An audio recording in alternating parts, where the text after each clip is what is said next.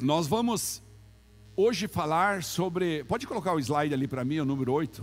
Do dia 9 de, novembro, de outubro, nós começamos esse processo de entender o que o espírito de Jezabel, o que Satanás e seus demônios fazem contra nós, e nós estamos nos municiando como igreja. Nós estamos comprando muita munição das mãos do nosso Criador para entender na palavra de Deus. É que eu estava olhando lá, não vi sair lá, daí falei, né? Então eu estava é, pensando, hoje é a nossa última parte. No primeiro dia nós entendemos que o espírito de Jezabel ataca a unção profética da igreja. E naquele dia mesmo, nós compreendemos que quando nós andamos na verdade, não há como atacar a unção profética. Quando nós falamos a verdade, nós vivemos a verdade, nós praticamos a verdade, nós construímos a nossa casa sobre a rocha sólida, né?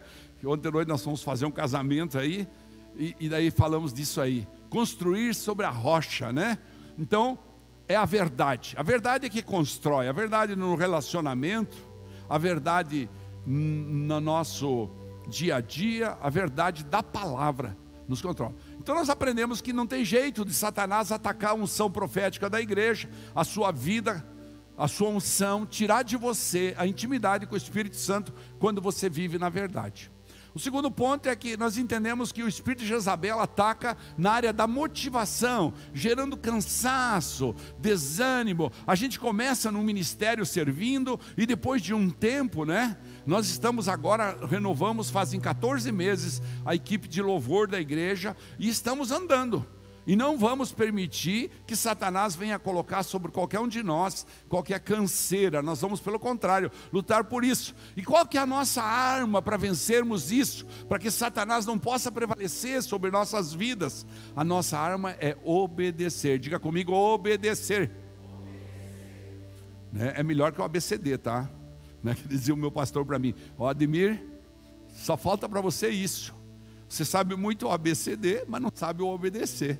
Então tem que obedecer. Daí quando você obedece, você não tem problema com o espírito de Jezabel, porque ele não vai atacar a sua motivação, ele não vai poder dizer para você qualquer coisa, você está andando dentro da, da palavra. Você está andando, como disse Jesus em Mateus, aquele que obedece às minhas palavras e as pratica, esse é o homem sensato que construiu a sua casa sobre a rocha.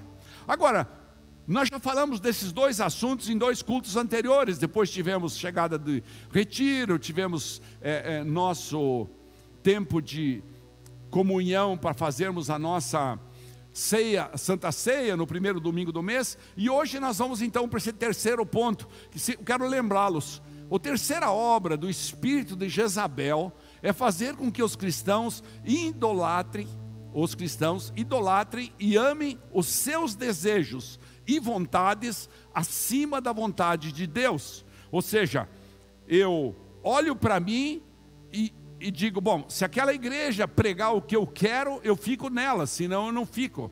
Se aquele pastor me agrada, eu fico, senão eu não fico. Eu, é, se a palavra for uma palavra de motivação, eu quero ficar, mas se for uma palavra de repreensão, eles que fiquem com essa palavra. Ou seja, eu quero agradar o meu coração.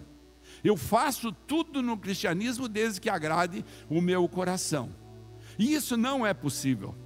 Porque Deus nos coloca em provas realmente contundentes, e isso vai fazer com que a gente tenha necessidade de entender. E qual é a arma que vai fazer com que eu com que eu me coloque no devido lugar, que eu tenha humildade, que eu saia do processo de arrogância, porque na realidade o espírito de Jezabel, ele vai trabalhando a gente, quanto mais a gente vai crescendo no evangelho, com conhecimento, com unção, com dons, etc, a gente começa a voar, se inflar a si próprio. É como se bombassem na gente um, um, um balão. A gente começa a se inflar e começa a ser arrogante. Não, isso eu não, eu não me submeto. Eu não vou ser membro de uma igreja, eu não estou aqui para isso, eu não estou aqui para aquilo. Eu começo a achar que eu sou o dono da bola. E isso faz com que nós saiamos dos trilhos, nós vamos querer andar em trilhos separados. E então, quando um trem começa a abrir os caminhos dos trilhos, o que, que acontece? ele descarrilha. E aí não tem mais jeito, sofre um acidente. Então é preciso entender a vontade de Deus. A vontade de Deus precisa estar acima de nós. E qual que é a arma que Deus nos dá para que a vontade dele esteja acima de nós e Satanás não possa prevalecer? Diga comigo, arrependimento. Então hoje nós vamos falar sobre arrependimento. Pode tirar dali, Rafael. Arrependimento. O arrependimento é o verdadeiro escudo contra os demônios. A pessoa que é contrito de coração, que é arrependido, que é quebrantado. O que é quebrantado? É o humilde com o arrependido. Então ele coloca tudo num balde aí, dá uma mexidinha e transforma-se num quebrantado. Entendeu? Então, é preciso que você entenda, e eu entenda, eu entenda isso, nós todos precisamos entender isso. Ninguém pode se excetuar disso. Não há exceção para ninguém no Evangelho. Para ninguém. Assim como todos somos iguais, como todos temos os mesmos perrengues, todos temos as mesmas lutas, todos temos lutas e lutas, também temos vitórias e vitórias, e não podemos hipótese alguma, descartar o fato de que Deus tem que continuar acima de nós. E para que isso aconteça, para que a soberania dele esteja acima de nós, nós precisamos exercer o arrependimento contínuo, constante e verdadeiro, para que nós possamos mesmo lutar contra os demônios. Então nós temos aí três armas fortíssimas. A primeira delas nós aprendemos é a verdade, a segunda é a obediência e a terceira, diga comigo, arrependimento. Joel capítulo 2, versículo 12, fala, só dois versículos, 12 e 13. Agora, porém, declara o Senhor: voltem-se para mim de todo o coração, com jejum, lamento e pranto. Voltem-se para mim de todo o coração, rasguem o coração e não as vestes Voltem-se para o Senhor, o seu Deus, pois Ele é misericordioso e compassivo, muito paciente e cheio de amor. Arrepende-se e não envia desgraça. Todos nós somos pecadores, a palavra fala. Aquele que pensa que não é pecador, não tem aliança com Deus. Todos nós pecamos e carecemos da glória de Deus diariamente todos os dias, todos os instantes, somos falhos. E então nós precisamos sim ter um coração disposto a reconhecer com humildade a nossa arrogância, o nosso, a nossa precipitação, enfim, qualquer tipo de pecado, para que nós possamos nos sujeitar a Deus. Porque quando nós nos sujeitamos a Deus, como está escrito nesse texto aqui de Joel, nós somos revestidos de poder e unção.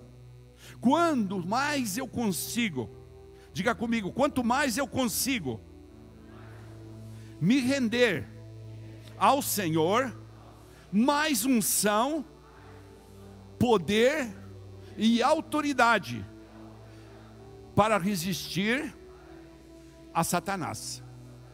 Aí a Bíblia fala: resistir ao diabo, ele fugirá de vós. Aí a gente pensa que é para ficar falando assim: sai de mim, diabo, sai de mim, diabo, você não pode comigo, sai de mim. Não é assim. O resistir ao diabo é um coração quebrantado, é um coração humilde, é alguém disposto a obedecer, a viver a verdade e se arrepender quando sair da linha voltar para os trilhos, voltar, dizer Deus. Porque o diabo o que, que ele é? Ele é ladrão, ele é o pai da mentira, ele é acusador, ele é o príncipe das trevas. E sem ter como nos vencer, o que, que ele vai fazer? Ele é obrigado a fugir.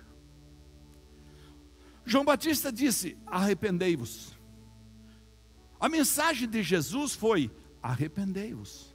A mensagem de Pedro era: arrependei-vos. É necessário que o arrependimento venha para nossas vidas e ele gere frutos. No Evangelho de Mateus, capítulo 3, versículo 8, Jesus falou: deem fruto que mostre o arrependimento. Arrogância mostra arrependimento? Não. Prepotência mostra arrependimento? Não. Insubmissão mostra arrependimento? Não. Não respeitar as hierarquias, as autoridades mostra arrependimento? Não. Cometer pecado um em cima do outro repetitivamente mostra arrependimento? Claro que não. Arrependimento é uma decisão do nunca mais, é fruto. Não adianta o marido ficar dizendo para a mulher: Ai, eu estou arrependido que eu te traí. E daí duas semanas ele está de novo na mesmo perrengue, na mesma coisa. Qual é a, a, esposa que suporta isso? Interessante que a gente quer que a, a esposa suporte, mas a gente não. Aí a gente quer que Deus também suporte. Deus não vai suportar, e muito menos a esposa. Então é importante entender isso. Arrependimento é nunca mais. Diga comigo, arrependimento é nunca mais. Sabe, eu posso falar isso com muita autoridade para a igreja. Porque 26 anos atrás eu falei para Raquel: hoje você vai conhecer o canalha com que você é casado. Fazia 25 anos que nós estávamos casados. E eu disse: hoje você vai conhecer. E contei para ela todas as minhas mazelas. Eu creio que todas mesmo. Sempre ela me pergunta, mas não tem mais nada para me contar. Não tem mais nada, nem que eu invente. Mas, não é verdade? Ela vai, mas não tem mais nada para me contar. Olha que você tem alguma coisa. Não tem, não. De repente eu abri meu coração, pedi perdão, e ela conheceu um novo homem, porque então eu tomei uma decisão de morrer para o velho homem mesmo. E eu disse: nunca mais e ela nunca mais pôde falar nada, graças a Deus, e não vai poder até o fim da vida. Porque esse é o processo, isso é arrependimento, isso é contrição. Não é que eu sou melhor que você, eu tomei uma decisão. Diga comigo, arrependimento é uma decisão. Ou seja, não é um meio termo. A Bíblia fala sim, sim, não, não. É um termo final. Através do arrependimento é que a gente vence os demônios e a gente os mantém distantes das nossas vidas. Eles não têm como nos tocar, eles não têm legalidade. Demônio nenhum tem legalidade quando você vive a verdade. Demônio nenhum tem legalidade quando você obedece a palavra. E demônio nenhum tem legalidade quando você errou, você se arrepende e confessa. Toda fraqueza moral, todo pecado, é um desvio de caráter que precisa ser corrigido. Há alguns pecados que se tornaram em hábitos para nós. Porque Deus, na sua imensa misericórdia, Ele está sempre dizendo: tá bom, tá, tá ok, te perdoo. Aí no outro dia você vem, ajoelha na igreja e fala: Deus, ou então na sua casa, te, te perdoo. Mas continua reciclando, vira hábito. E você sabe que o hábito, ele ocorre sem que você perceba. Quem de vocês saiu um dia para ir num lugar diferente do que aquele que você estava acostumado a ir? Por exemplo, esses dias eu saí para levar a pastora lá em Balneário. E quando eu vi, eu estava virando ali para vir para cá. Daí eu falei, opa, não é aqui, é para lá para Balneário. Por quê? Eu tenho o hábito de vir aqui, então vou virar aqui. É um hábito. E assim é o pecado na nossa vida. Você cria um hábito. E esse hábito precisa ser cortado. Por isso é mais difícil a gente se libertar quando o pecado se tornou um hábito. O caráter acompanha o pecado nisso aí. É necessário uma decisão firme, diga decisão firme. Um arrependimento genuíno, criar uma dependência do Espírito Santo e, se necessário, até buscar ajuda confessar com um líder, confessar com um pastor, confessar com um amigo, um amigo do coração mesmo, uma mulher de Deus, um homem de Deus, e dizer, né? Homem com homem, mulher com mulher, tá? Esse papo de homem atender mulher e tal, você sabe que está acontecendo umas coisas muito sérias, então nada disso, tá? Aqui nessa igreja não tem esse papo de homem atender mulher, nem mulher atender homem. Nós podemos sim juntos, como casal, atender alguém, mas jamais isso, porque Satanás usa esses momentos para não dar ocasião ao diabo, não é isso que Pedro fala? Não dê ocasião ao diabo, né? Muito bem. Você não pode ter os benefícios de Deus sem o senhorio de Deus. Todos nós queremos os benefícios. Não acabamos de orar aqui. Deus cuida da minha família, Deus cuida dos meus negócios, Deus faz milagre na minha vida. Aquele que está precisando de uma cura de doença certamente pensou assim: ai, que Deus me cure essa noite. Aquele que está precisando de finanças saudáveis falou: que Deus me ilumine para que eu faça, tenha sabedoria, diligência nos meus negócios, no meu trabalho. Sempre nós estamos lutando por isso. Mas você não pode querer benefícios de Deus se você não tem o senhorio dele na sua vida. Se ele não é a majestade santa da sua vida. Se ele não é o valor maior da sua vida. O arrependimento, portanto, não é apenas o começo de uma vida cristã. Ele é a própria vida cristã. Entenda isso. Diga bem forte comigo: arrependimento não é o começo da minha vida cristã, mas é a própria minha vida em Cristo. Entende isso? Arrependimento não é quando você chora. Ah, uh. não, isso não é arrependimento. Isso é remorso. Sentiu um remorso. Ai, ai, ai, por que, que eu fui fazer aquilo? Não. Arrependimento é quando você muda. Diga comigo, arrependimento não é quando eu choro, mas quando eu mudo. Você não se perde quando você cai, você se perde quando você se acha. Ou seja, você quer se nivelar com o Criador. Ele não tem o senhorio. Arrependimento é sem dúvida a principal exigência para que haja perdão dos nossos pecados. Nós queremos o perdão dos pecados? Sim, claro, eu quero ser perdoado, eu quero sair daqui leve. Eu quero sair daqui alegre, eu quero sair daqui consciente que Deus me perdoou todos os meus pecados. Eu quero sair daqui. Sim. Mas você se arrependeu? Você realmente tomou uma decisão de nunca mais? Então, esse é o processo para superar o escudo maior para superar Satanás e seus demônios na sua casa, na sua vida, no dia a dia, nos seus negócios, não deixar o gafanhoto migrador roubar de você as suas finanças, não, não permitir que ilegalidades gerem oportunidades para Satanás agarrar e ficar mordendo. Não é verdade? Agora, Deixa eu falar isso um pouco mais profundo. Vamos, vamos tornar isso mais bíblico. Bem rapidinho. Não vou demorar, não. Do que, que consiste o arrependimento? Do que consiste o arrependimento? Primeiro, é um ato divino, inspirado pela fé, que depende totalmente da decisão do homem. Um arrependimento é uma decisão interna de cada um. Diga comigo, é uma decisão interna. presta atenção, que entende que gera tristeza no coração de Deus. É uma decisão interna para aquele que entende que o pecado gera tristeza no coração de Deus. Todos nós, diz a Bíblia, fomos criados à imagem e semelhança do Senhor e, portanto, nós somos santos lutando contra o pecado. Nós não somos pecadores, nós somos santos lutando contra o pecado. Uma vez que nós recebemos Jesus no coração, uma vez que nós nos consagramos a Jesus, uma vez que nós temos o senhorio dele sobre nossa vida, então o arrependimento é uma decisão interna que gera tristeza para nós, porque arrepender é duro, né? Mas é mais importante do que nós gerarmos tristeza no coração de Deus.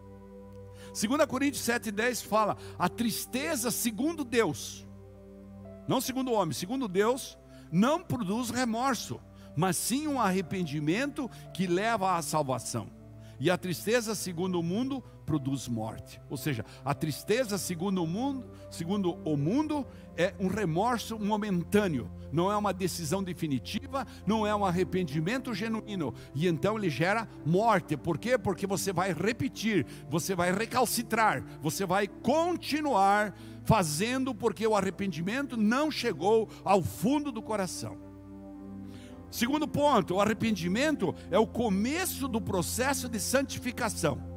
Os apóstolos nunca perguntavam se alguém queria aceitar Jesus ou não. Eles bradavam em alta voz quando chegavam nos lugares, falava: "Povo, arrependei-vos. Arrependei-vos." Atos 3:19 fala isso: "Arrependam-se, pois, e voltem-se para Deus, para que os seus pecados sejam cancelados." É isso que os apóstolos falavam na igreja primitiva. Portanto, não tem como fugir do processo. Sem processo, ninguém alcança propósito. Alguém consegue alcançar um propósito sem um processo? Não, não existe.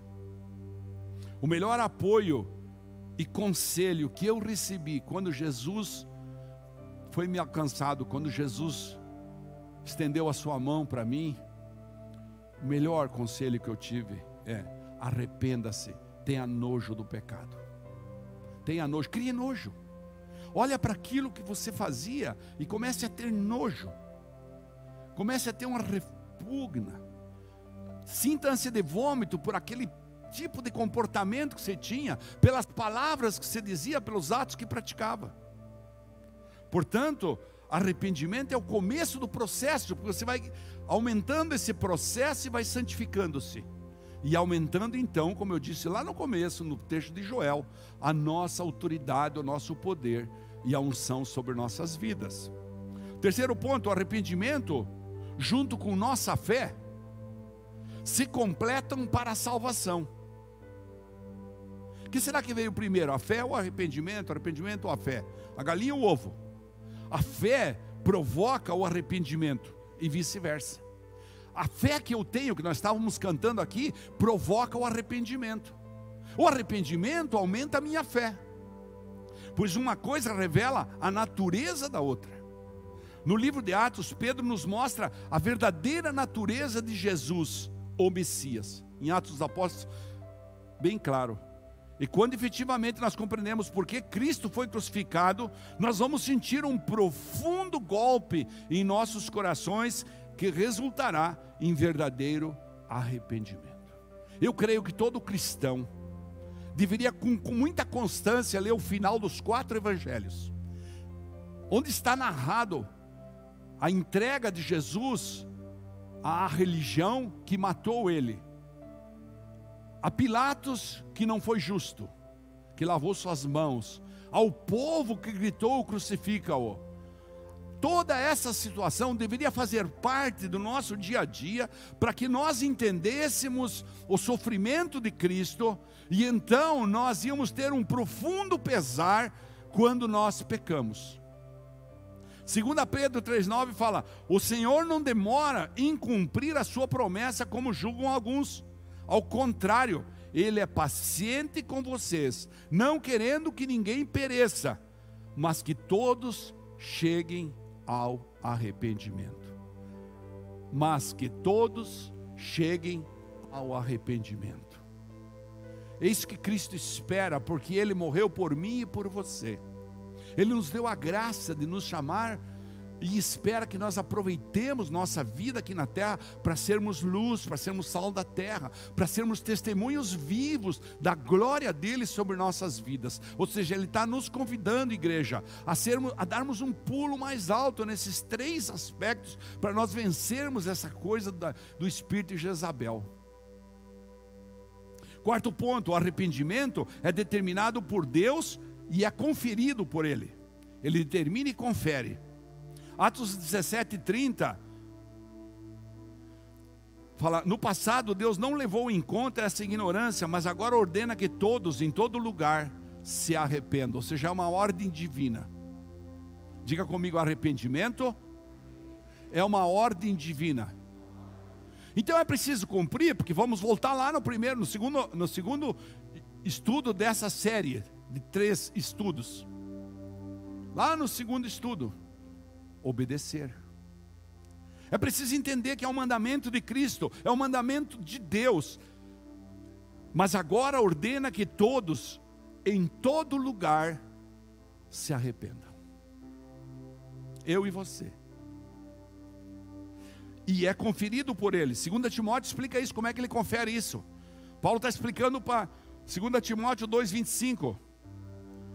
Ele fala assim: Timóteo, você deve corrigir com mansidão os que lhe opõem, os que se lhe opõem, na esperança de que Deus lhe conceda o arrependimento, levando-os ao conhecimento da verdade, para que assim voltem à sobriedade e escapem da armadilha do diabo que os aprisionou para fazerem a sua vontade. Então ele está dizendo: ó, o diabo aprisionou aquelas pessoas lá, Timóteo, para que elas façam a vontade do diabo, a vontade de Satanás. Mas agora eu te convido a conferir em cima deles a ordem de que todos precisam se arrepender e eles voltem à sobriedade, à calmaria, à tranquilidade. Uma vida que não tem paz é uma vida sem arrependimento. É uma, uma vida de turbulência é um grande sinal da falta de arrependimento. Uma vida de turbulência tem muitos aspectos que levam à turbulência, mas o arrependimento é seriamente um desses aspectos. Então Deus dá uma ordem: arrependam-se todos. E Paulo explica para o Timóteo: olha, vai lá e confira isso. Diga para eles, eles estão na mão do diabo. Quinto ponto, o arrependimento foi determinado por Cristo. Cristo falava: arrependei-vos. Mateus 4,17 fala: daí em diante Jesus começou a pregar. Jesus foi para o deserto, Jesus veio embora, tentado por Satanás, diz a palavra, levado pelo Espírito, voltou, e então ele volta e começa a pregar, depois de ele se batizar. E ele diz: arrependam-se, pois o reino dos céus está próximo. Daí em diante, Jesus começou a pregar: arrependam-se, pois o reino dos céus está próximo. Apocalipse 2,16, que nós lemos no primeiro dia desse estudo, disse: Portanto, arrependam-se, senão virei em breve até você e lutarei contra eles com a espada da minha boca. Portanto, arrependam-se. Apocalipse 3,3, a Bíblia é cheia de textos de arrependimento. Lembre-se, portanto, do que você recebeu e ouviu, obedeça e arrependa-se. Mas se você não estiver atento, virei como um ladrão, e você não saberá. Ixi, o que aconteceu aqui? Não saberá a que hora virei contra você. Sem comentários, não precisa comentar, né? Muito bem. Vamos ler um trecho de Zacarias para entender o ponto 6. Diz assim: arrependimento é uma operação do Espírito Santo. O Espírito Santo, quando você diz para ele, me enche, me toma, venha conferir o meu coração, olha para mim, me ajuda. Quando você realmente consegue dizer para o Espírito Santo: olha, sozinho não estou conseguindo, me ajuda, Espírito Santo, me inspira, me dirige. Então, você vai ver o Espírito Santo derramar sobre você um bálsamo novo. Um bálsamo novo. Zacarias 12, 10 fala: E derramarei sobre a família de Davi e sobre os habitantes de Jerusalém um espírito de ação de graças e de súplicas. Olharão para mim, aquele a quem transpassaram, e chorarão por ele como quem chora a perda de um filho único, de um filho único, e se lamentarão amargamente por ele, como quem lamenta a perda do filho mais velho. Ou seja, é uma operação do Espírito Santo. Outro aspecto que eu levantei aqui na Bíblia foi que é a bondade de Deus que nos leva ao arrependimento. Diga comigo, a bondade de Deus me leva ao arrependimento. Vamos fazer isso mais alto um pouquinho para nós acordar, senão fica aquela coisa monólogo, né? Diga assim comigo. Diga, a bondade de Deus é que me leva ao arrependimento. A gente não pensa ao contrário?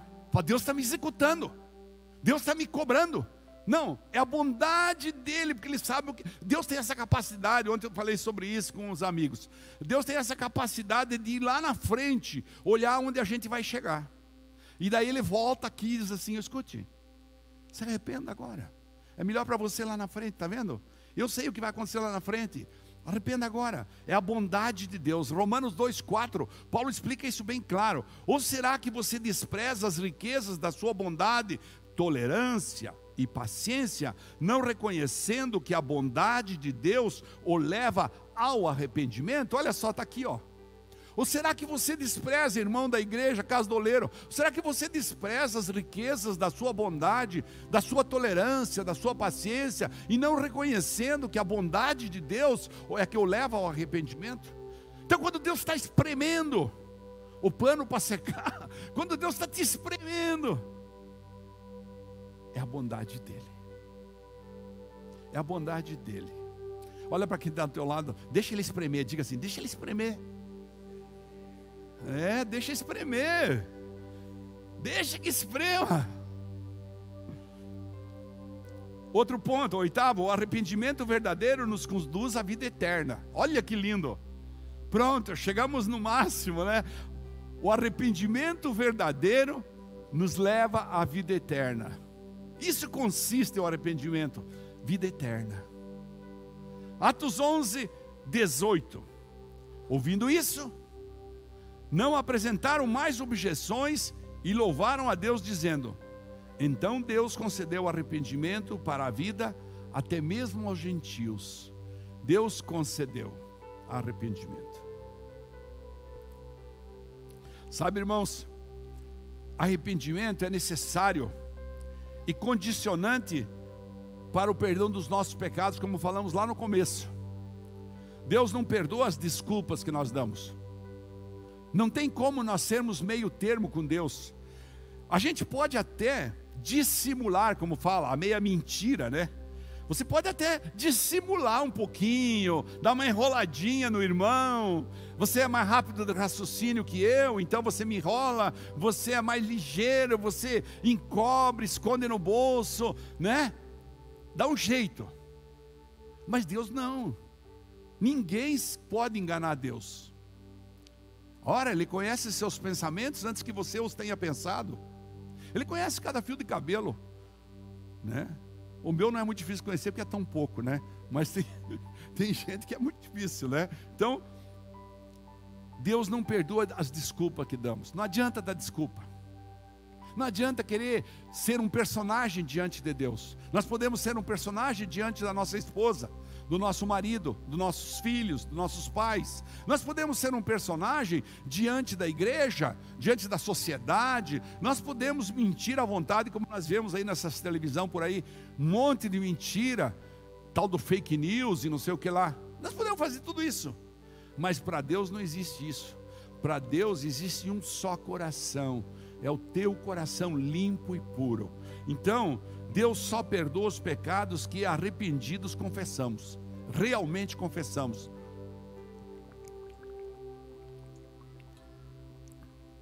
E sabe, irmão, deixa eu falar uma coisa para você. Deus não perdoa pecado por atacado. Entendeu o que eu estou falando? Deus não perdoa pecado por atacado.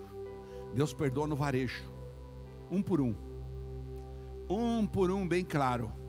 Ele quer que você confesse, que você coloque o teu coração nele e fala: Deus, olha aqui para mim, Senhor. Eu fui muito errado ontem. Quando eu disse isso, isso, por favor, tem misericórdia de mim. Eu estou arrependido, não quero mais isso para minha vida. Isso não mais faz parte. E é esse o processo. Daí a necessidade de sermos autênticos e verdadeiros. Você pode dizer para mim? Diga assim: Eu quero ser autêntico e verdadeiro com Deus. Amém? Aplauda o Senhor Jesus. Aplauda o Senhor Jesus.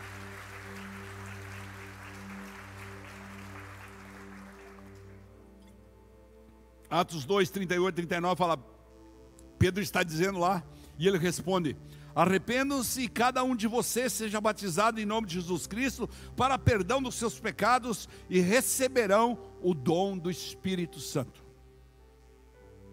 Quantos de nós recebemos mesmo o Espírito Santo? Quantos de nós podemos orar em línguas? Quantos de nós realmente, não só isso, porque orar em línguas é apenas uma manifestação, não é uma condição sine qua non de ter o Espírito Santo. Mas como nós ensinamos muitas vezes, quantos de nós não temos intimidade, não escutamos a voz de Deus, não andamos, por quê? Porque Ele sabe que no nosso coração nós temos uma das gavetas onde está escondido o cheiro mau da nossa vida. Numa das gavetas está escondido as nossas ilegalidades. Numa das gavetas do nosso coração, se ele abrir a porta, vai sair fumaça. Oi? Cheio de diabinho. É verdade, pastor, veio cheio de diabinho. Pois a promessa é para vocês, para os seus filhos e para todos que estão longe, para todos quantos o Senhor nosso Deus chamar. É para você, irmão, para mim, para aquele que está nos vendo na internet, é para você, é para mim, é para nós todos, todos quantos nos chamar. Atos 2,39. O avivamento da igreja, ele começa no arrependimento. Todas as histórias de avivamento que você lê, começou por alguém que decidiu proclamar o arrependimento. A igreja brasileira, nós, a igreja brasileira, vou repetir de novo, nós, a igreja brasileira, vou três vezes, nós, a igreja brasileira, precisamos nos arrepender. Deus tem alguma coisa com a igreja nesse momento. Porque se Ele é um Pai bondoso, por que Ele já não deu a salvação para nós? Não deu a nós, por quê? A igreja precisa se arrepender, a igreja ainda está arrogante, a igreja ainda está no meio termo, a igreja não se arrependeu.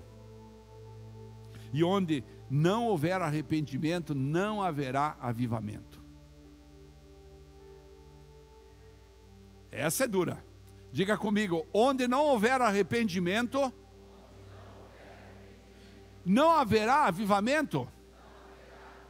Então, se uma esposa está orando por seu marido, no quarto de guerra, como foi ensinado essa semana aqui para as mulheres, se uma esposa está orando, mas ela não tem um coração arrependido, será que a sua oração chega ao céu? Se uma filha está orando pelo pai, se um pai está orando pelos seus filhos,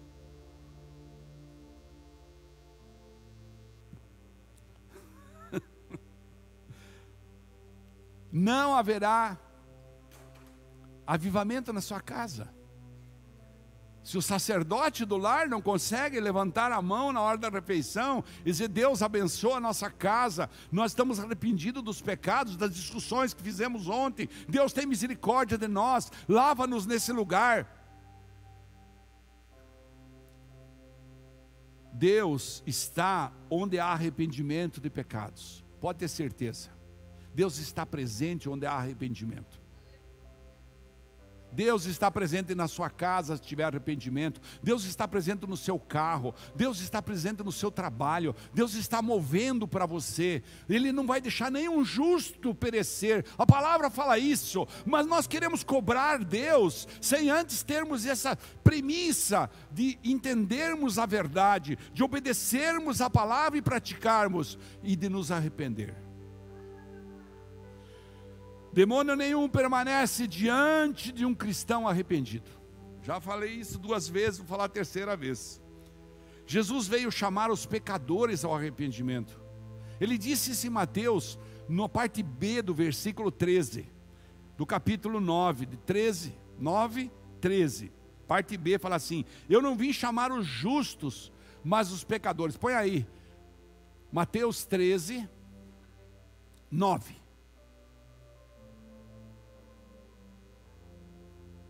Obrigado, Rafa. Não, é 9,13. Eu falei errado. Me arrependi já. Olha lá. Vão aprender o que significa isso. Desejo misericórdia, não sacrifícios, pois eu não vim chamar justos, mas pecadores. Ele sabe que nós somos pecadores. Ele sabe que nós precisamos. Pode vir o louvor. Ele sabe. Apocalipse 2,17 fala. Fique de pé, por favor. Enquanto eles vão vir aqui, eu quero ler esse texto com você. Porque esse é um texto determinante. Apocalipse 2,17. Deixa eu ficar para cá, quero ler aqui com você. Aquele que tem ouvidos, ouça o que o Espírito diz às igrejas. Ao vencedor darei do maná escondido. Também lhe darei uma pedra branca com um novo nome, nela escrito: conhecido apenas por aquele que o recebe. O nome, ou seja, a intimidade tua com Deus, só você vai conhecer. Só você vai entender quando é o Espírito que está te falando. Quando é o Espírito do Senhor. As outras pessoas estão em roda de você, não estão entendendo o que está acontecendo. Às vezes a sua esposa, às vezes o seu marido, às vezes seus filhos, seus funcionários, seu patrão, não importa quem, eles não estão entendendo o que Deus está falando com você.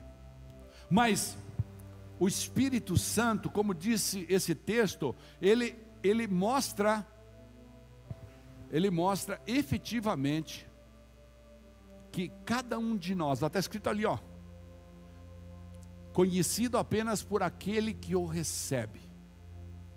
Só quem recebe a palavra de Deus no seu coração, sabe que exatamente aconteceu aquilo porque Deus quis falar com ele. E às vezes Deus fala, às vezes não, normalmente, Deus fala nas menores coisas. Deus fala na palavra? Sim. Deus fala no sermão? Sim. Deus fala nas canções? Sim. Deus fala na adoração?Sim. Mas Deus fala contigo, às vezes, quando cai a colher no chão. Às vezes, quando, quando você queima o dedo na frigideira. Eu estava falando alguma coisa que não devia falar. Não é assim? Vem aquela coisa assim, uma flechada. Mas sabe o que ele está te dando? Ele está reforçando o teu escudo. Entenda isso. O Espírito Santo vai escrever teu nome específico numa relação pessoal sua com Ele. Ninguém pode, nem pastor nenhum, por mais é, que tenha visão aberta, ele poderá, nenhum pastor poderá adentrar os portais do seu coração e descobrir a senha. Como é que foi o código do que lá das urnas? Hã? Cara, um monte? Fonte, ah, meu Deus do céu. Esse pastor surdo não é brincadeira. Aleluia código fonte, esse é teu. Esse não tem ninguém que vai pegar, tá bom? É o código do seu coração com o Espírito Santo. É você e ele. É ele que vai te dar alegria de viver. É ele que vai te dar oportunidades de negócio. É ele que vai te dar o momento certo de você pedir perdão para alguém. É ele que vai fazer você andar em águas mansas. Águas mansas. Essa noite, nós vamos colocar nosso coração, pode apagar a luz, por favor. Colocar nosso coração diante de Deus. Nós vamos cantar uma canção.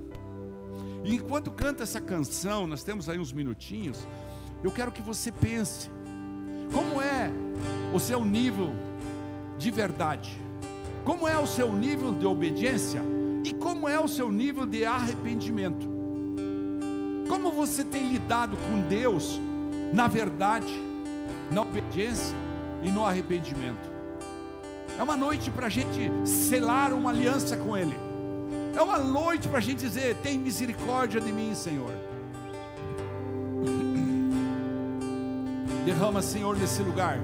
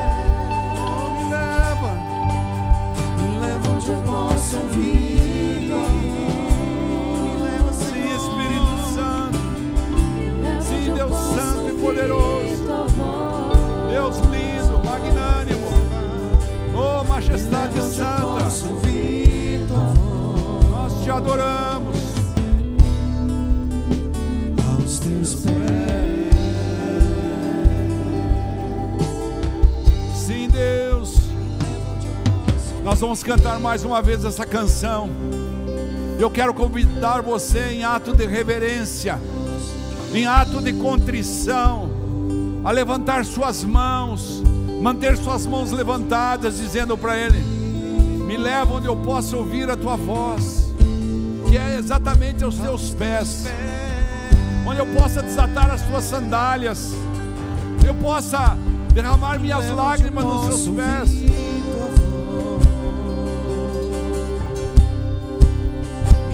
Leva onde eu posso ouvir tua voz. Me leva, Me leva onde eu posso ouvir tua voz.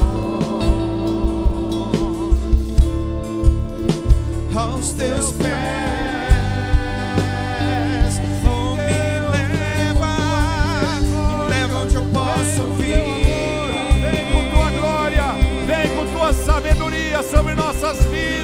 Vem com teu discernimento, Jesus. Vem, Jesus, derrama rios de água viva nesse lugar. Derrama, derrama, Jesus. Oh, requeterechere berabá, sotoro choro barabá. Aos teus pés, Senhor. Me leva onde eu posso ouvir.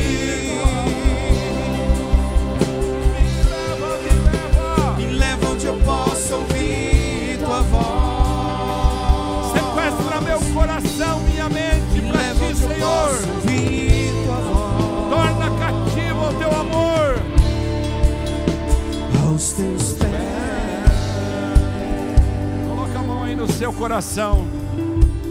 As duas mãos assim no seu coração. Diga, diga com o pastor assim.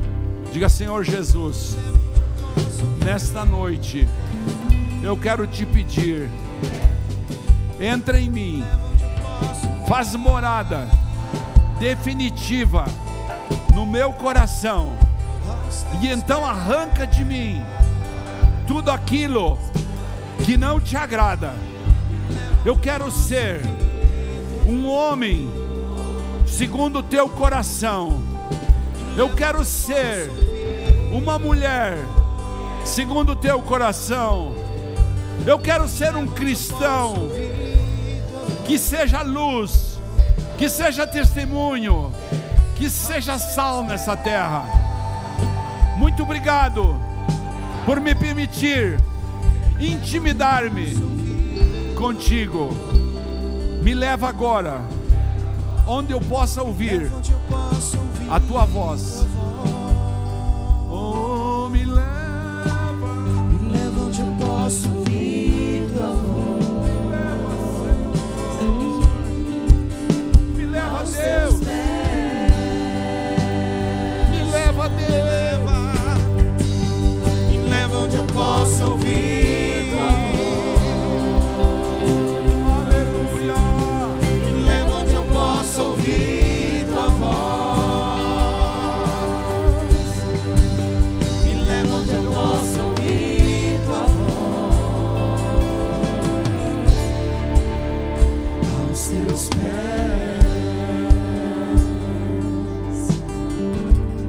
Jesus nos dá um coração novo nessa noite. Como ele prometeu em Apocalipse, ele nos dá uma pedra branca, um novo nome para cada um de nós. Ele vai acrescentar ao teu nome a palavra arrependido, contrito, abençoado, filho meu. Ele vai dar um nome para cada um. vai escrever na pedra só para você. É teu código fonte. Aproveita essa palavra que está sendo tão falada aí, para você ter com o Espírito Santo essa intimidade. Só você vai poder acessar o teu relacionamento com Ele. Amém? Amém. Coloque suas duas mãos para frente. Que Jesus possa nos abençoar. E que o Senhor te abençoe e te guarde.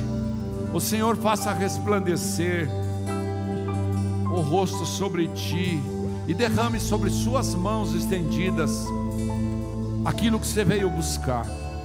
O milagre que você precisa, o prodígio que você precisa, o amor que você precisa, o perdão que você precisa, o arrependimento que você precisa. Que Deus coloque sobre suas mãos o ouro que você precisa, as finanças que você precisa e te conceda a graça. O Senhor volte para ti o seu rosto e então te faça andar em águas mansas com muita paz. Diga comigo, eu sou tudo que a Bíblia diz que eu sou. E agora mais forte, diga eu tenho tudo que a Bíblia diz que eu tenho. Profetiza para a sua vida dizendo eu posso. De tudo que a Bíblia diz que eu posso. E então, eu e minha casa serviremos ao Senhor. Aplauda Jesus. Se Deus é por nós, agindo Deus, Deus é bom toda hora. Vão em paz, Deus acompanhe. Tenha uma semana abençoada. Aleluia. Arrependam-se. Me leva onde eu posso ouvir tua voz. Aos teus pés.